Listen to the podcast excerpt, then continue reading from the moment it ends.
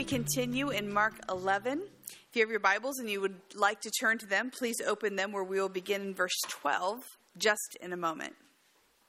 The scripture that we studied today is divided into two parts.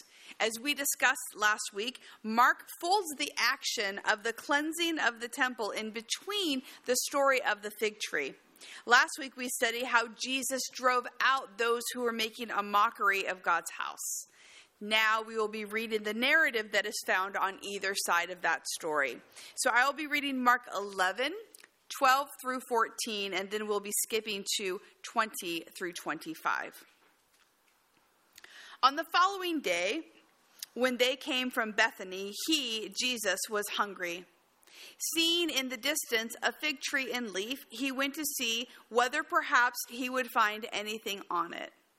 When he came to it, he found nothing but leaves, for it was not the season for figs.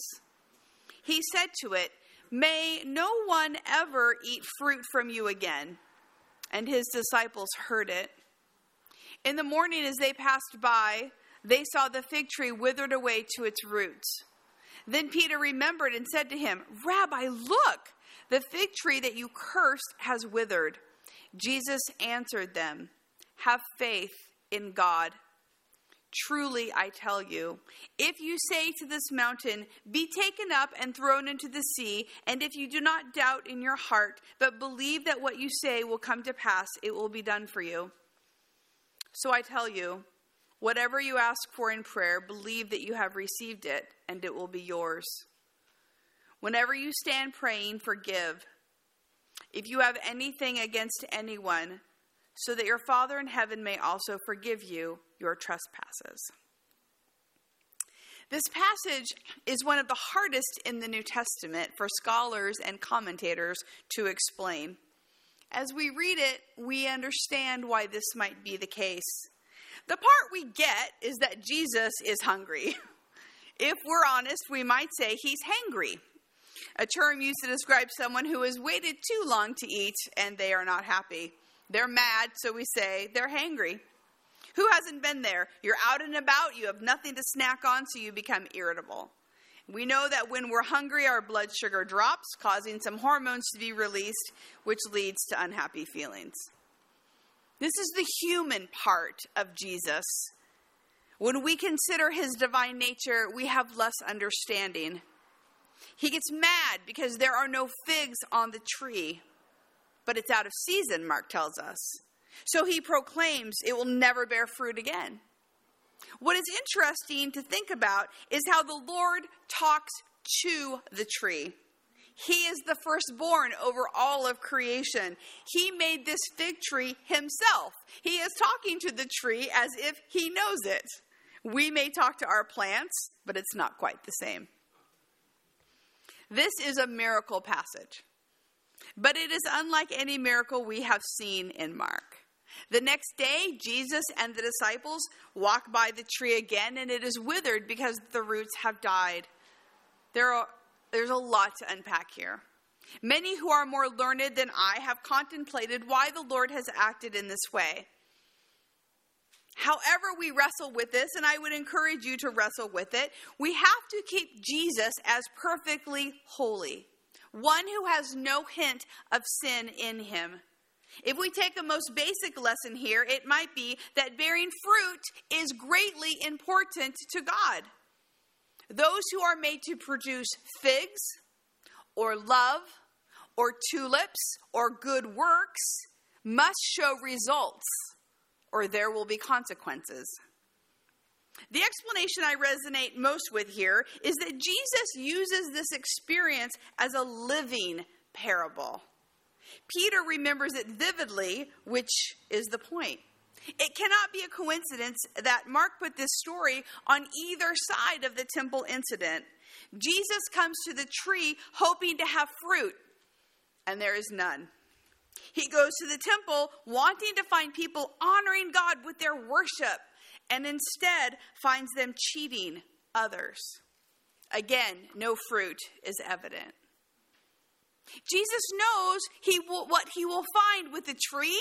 He knows what's going to happen when he goes to the temple. This is not a surprise to him. He comes to Jerusalem on purpose. So we have to believe that this is all part of a plan.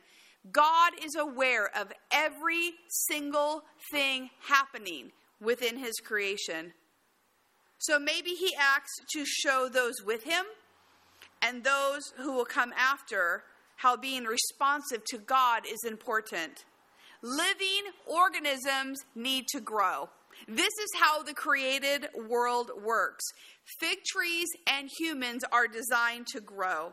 Jesus expects life with the tree. He expects life in the temple and has found a definite lack in both. In both cases, he takes his authority as king over all and makes his displeasure known. Hebrews reminds us that God is the same yesterday, today, and forever. Here we see shadings of the Old Testament as well as judgment, which is promised at the end of the age. Jesus acts to preserve the integrity that God expects. Now, where we might find concrete ideas here is in verses 22 through 25. When Peter shows him the now dying fig tree, Jesus does not comment on it. How we wish he would. Instead, he talks to them about what they need to do in order to ensure that they stay close to him. His main idea is around prayer. So there are four thoughts here. First, we draw close to God in faith with the assurance that He is real and our life depends on His. Second, we seek God with the confidence in His ability. Nothing is impossible for the Lord to do. There is no obstacle that God cannot remove, even those that seem like mountains to us. Third, those who believe in God have consistent answers to prayer in their lives. They pay attention and see how God is working all things together for good for those who love Him and who are obedient to His will. Fourth, in our conversation with God, He will convict us when we have wronged one another. He will point out where we need to forgive those who have hurt us. So here's what I see Jesus is explaining what a fruitful life looks like. It is being connected to God all the time so He can help us to thrive in our faith. When we ask in prayer for forgiveness, we need to believe it's happened because His grace is real. And those whose sins have been removed then turn to their neighbor and offer a similar grace that has been given to them. When we think about how Jesus found people in the temple selling and cheating, we understand his anger. That is the place that people went for the atonement of their sins. It was meant to be a sanctuary where those who trusted God could leave knowing they were forgiven, knowing that they had met with him. The fig tree then could be acting as a representation of those who look great on the outside, but nothing is happening on the inside. So now we come to our most sacred act that we do as Christians, remembering the sacrifice of Jesus for the entire sins of the world. This is an important moment where God meets us and we confess where we have strayed. We confess where we have not allowed His love to grow in us.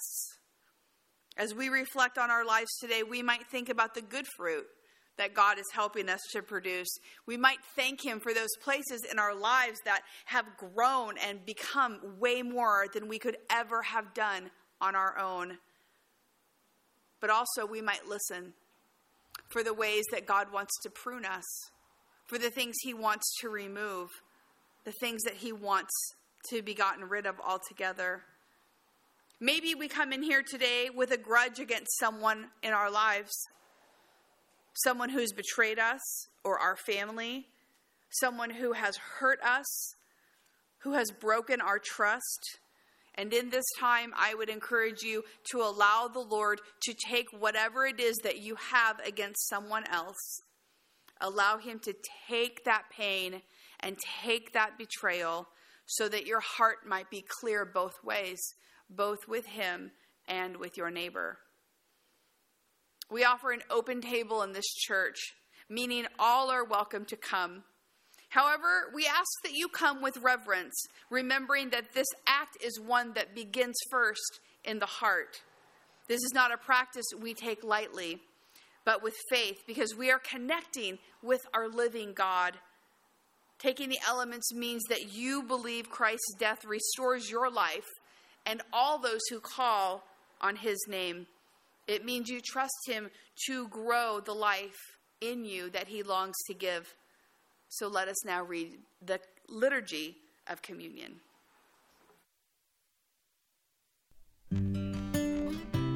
Thank you for listening. If you would like to learn more about the Free Methodist Church of Santa Barbara, you can visit us online at fmcsb.org. We pray this message has been a blessing to you.